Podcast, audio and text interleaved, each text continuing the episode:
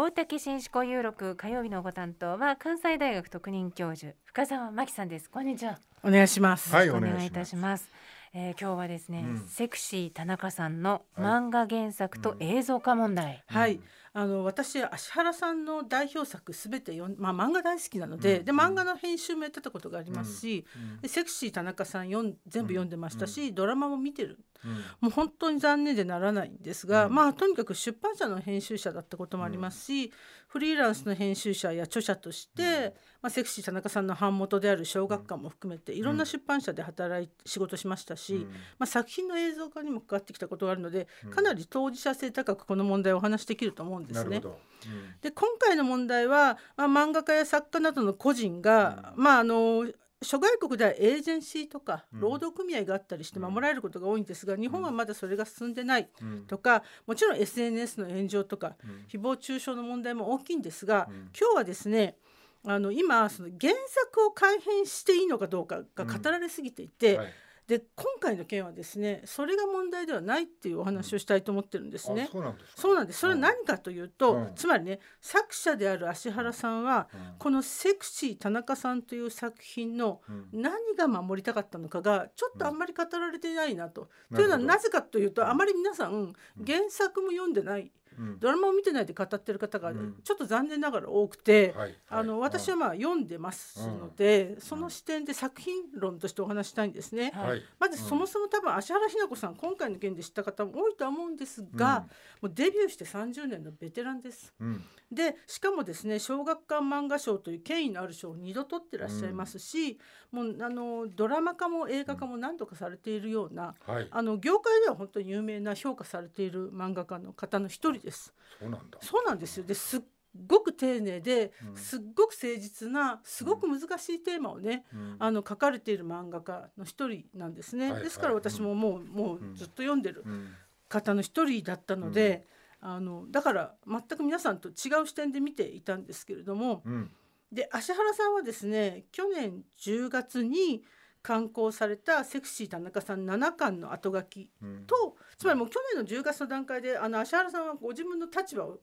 をもう後書きで書いてらっしゃって、私もそれを読んで、あそんなことになってるんだって思ったのでちょっとドラマ化を心配していたんですが、そして先月亡くなる前にブログを書いて、まあ、それを削除されて皆さんそれはねあの話題になったのでご存知だと思うんですけれども。でそこで要するに何を守りたかったかということが明らかになってるんですが、うん、まずですねそのセクシー田中さん確かにねタイトルが一見ふざけてる、うん、でしかもラブコメだと思われてるかもしれないけれども、うん、とにかくですね自己肯定感の低い人たちに寄り添う作品なんだ。なるほど。でこれは本当にそうなんですね。ただ漫画のドラマ化って本当にありがちなんですけど、やっぱり王道のねもう恋愛を書けばいいみたいな、そういうところがいまだにどうしても、えー、あるわけですね。そうですね、うん、でこの作品はですねセクシー田中さんっていうのはまあ主人公の田中さんは40歳。で友達も恋人もいなくて、まあ、自分に自信がない、うん、なんだけどたまたまベリーダンスに出会うことで、まあ、ベリーダンスが自分に向いていて、うん、でこう自己肯定感を持てるようになって。うんいずれはあのベリーダンサーになりたいというぐらい、ベリーダンスにのめり込むわけですね。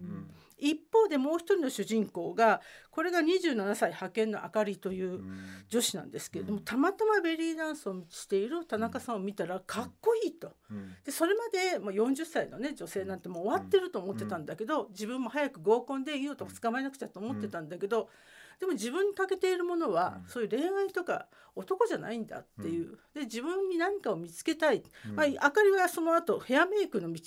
が自分にあの、田中さんにメイクをしてあげることで、あれ自分が好きなのはヘアメイクなんじゃないか。っていうことに気が付く。でこれ本当にいいのは40歳と23歳という年の離れた女性がお互いを尊敬し合うようになるわけですね。でものすごくね女性同士の友情の物語なんですよ。はい、で読んでいて本当にその2人がこう自分を取り戻していく過程がとても素晴らしい作品ですし、でさらに確かに田中さんとあかりについての恋愛が描かれているのも事実なんですが、これもですね非常にあの相手の男性たちが田中さんやあかりに関わることでこの自分も男らしさに苦しんできた女なんか同性とか、女性を食わせなくちゃいけないとか、そういうことに気がついてきてそうすると男同士で本音を語るようになったりね、あるいはそのこれまで女なんてどうせって思ってたのが、こう女性をこう尊重できるようになったりして、まあ、特に田中さんのことを尊敬するようになったりするわけですね。この自分を貫いてベリーダンスをやる田中さんかっこいいということで、で男性がなんか自分も自分のことを取り戻そうというふうに思って、自分をこう尊重できるようになるっていう、そういうすごく丁寧な漫画で、全然ですね恋愛は本当に重要なテーマではなくて、女性も男性も田中さんがベリーダンスに出会ったことで、そこに巻き込まれていって、で自分というものをどんどん取り戻していくというすごくねいいお話なんですよ。でさらに芦原さんはブログの中で性被害未遂、アフターピル男性の生きづらしさ男性同士の会話など、漫画の核となっている場面がドラマではまともに描かれない。説明がされなかった。つまりねかなりこの性とか愛とかに対しても突っ込んだことをね書いてる、まあ、ラブコメのあの姿はしているんですけれどもこの主人公たちがいろいろなことに巻き込まれていって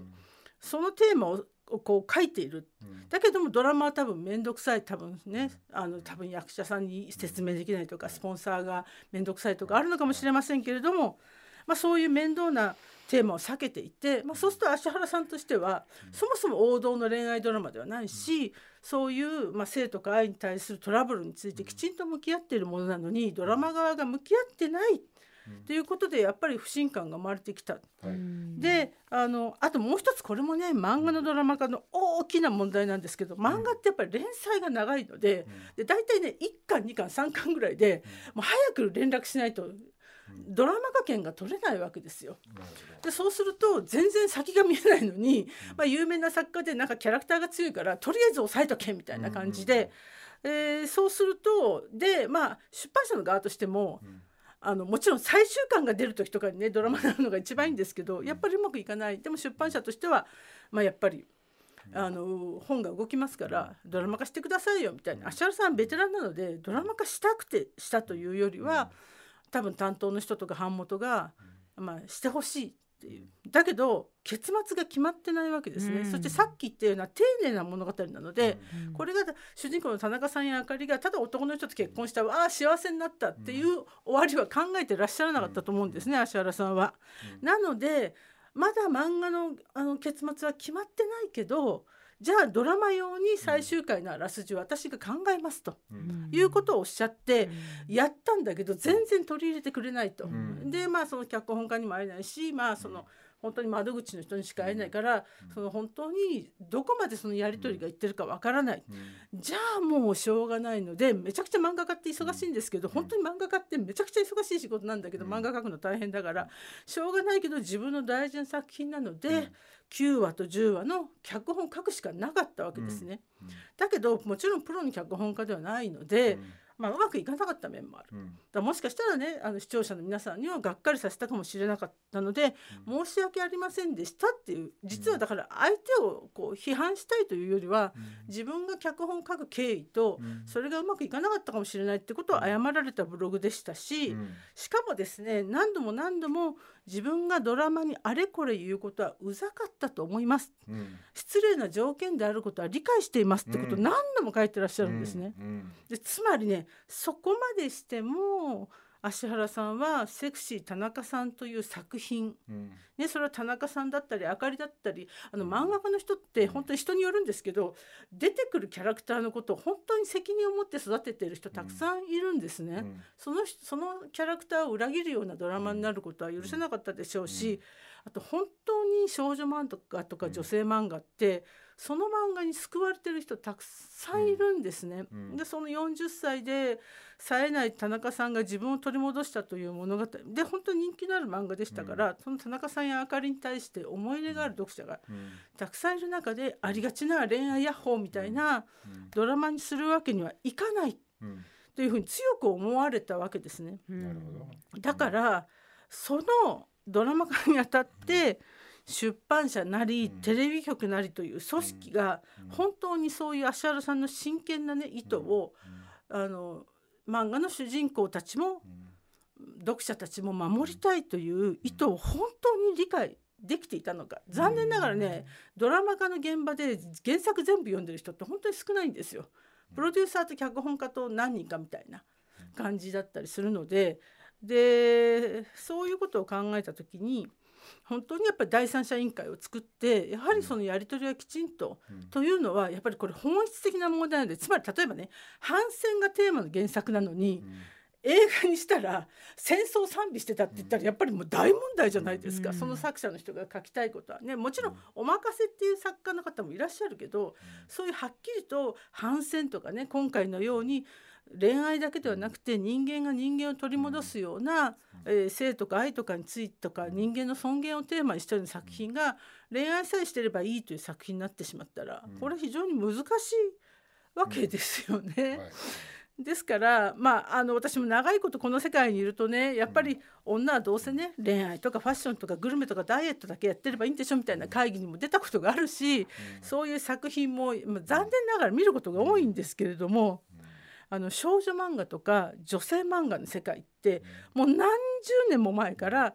女性の生きづらさとかこう自己肯定感を取り戻すとかね、あのそういうこう複雑なテーマの漫画なんてそれこそ萩尾本さんとかさ、そういうような時代からいろんな漫画はあるわけですし、ドラマもそういう女性漫画家の意図を汲み取って女性脚本家の方がドラマ化してで実際にそういうものの方が最近は受けたりそれこそまあ逃げるは恥だがと逃げ恥ね楽器の逃げ恥なんかもまあ原作非常に複雑な原作でしたけれどもすごくいいドラマになりましたし、まあ、女性脚本家を中心にそういう作品も増えてるわけですけれども、まあ、女性の作り手の側にもいいよ女性は恋愛でみたいなまあ、残念ながらそういうふうな思わされてるところもあるなと。今回も関わってる方々にはね、女性が多い、ね、そうなんですそうなんです。はい。今までやっぱりね、うん、その原作者、まあ、小説なんかが映画になったりするときに、原作の人に行くと、いやもうあれ違うもんだから、うん、みたいなことをよく私も聞いてましたから、だからそれはそれでエンターテインメントなんだろうけども、今回はそのテーマがちゃんと伝えたいっていう、はいその意思が作家にあったのを、やっぱしそのなんていうの？アメリカと違って契約もね、日本はいい加減だったりするところで、まあ、それをテレビの方は、まあ、なんとかこれでいいんだけどエンターテインメントの方を大事にしちゃうみたいな形でこっちがっていうふうに話がなるわけだよね。これは間に入ってやっぱし日テレと小学館なんかがやっぱりちゃんとそういうことに向き合わなくちゃいけないっていうことですよね。そうです。うん、で20年ぐらい前に私がメインでそういう仕事やった時は、結構作家とその、現場があったりすることもよくあったんですよ。うん、でこの意図はこうですよとか、うん、何の作家と役者さんが一緒にご飯食べたりとか、うん、どんどんもうことなもう忙しいのでみんな、そんな時間が取れなくなってきていて、そうするともうなんかまた聞きのまた聞きみたいになってしまって、あとは難しい人なんですよねとかっていうふうに敵雑に扱われてしまったりするんですけれども、そうではなくて。あのやっぱりものを作る時に丁寧にこうそれはなんか日本のその業界と作家とのシステムがちょっと遅れてるっていうことなんですか、アメリカなんかは全部契約がしっかりしてるって聞いてますけども。そうです、うん、でエージェンシーがあるということと、うん、やっぱりその組合があるということなので、うん、そのルールがきちんと決まってない中でこういうことが、あの起こることはやっぱりありえないわけですね、もちろん今の出版社の中にもライツ部っていう、あの権利の部署はあったりして昔は本当にひどかったんですけどだいぶマシにはなっているんですがやっぱり日本ってあのたくさんの漫画雑誌とかドラマとかがたくさん作りすぎてるので、一個一個ね丁寧にやれてないという問題もあると思うんですね。まあ、セクシー田中さん本当読んでほしいんでそういう丁寧な話なので。現場ではそのブログみたいなことが結構あちこちで問題になってって、はい、肝心のやっぱり間に入った曲とかそういうところがもうちょっとちゃんと整理ができてなかったっていうふうに考えていいんですかそうそう思いますね。あ,、あるいはそもそもこの作品の本質がちゃんと理解できないままに、うん、こうタイトルとテーマだけでなんか面白そうじゃんっていうふうにドラマが動いちゃったのかなとは思うので。うんはい、あの本当にね物を作る人たちのねあの意志というものは本当にあの強いものがあるのであの、まあ、本当にこの原作のセクシー田中さんね7巻未完になってしまいましたけどもねぜひ機会があれば読んでみてください。はい、大竹紳士交友録今日の担当は深澤真紀さんでした。ありがとうございました。ありがとうございました。浅木太郎さんです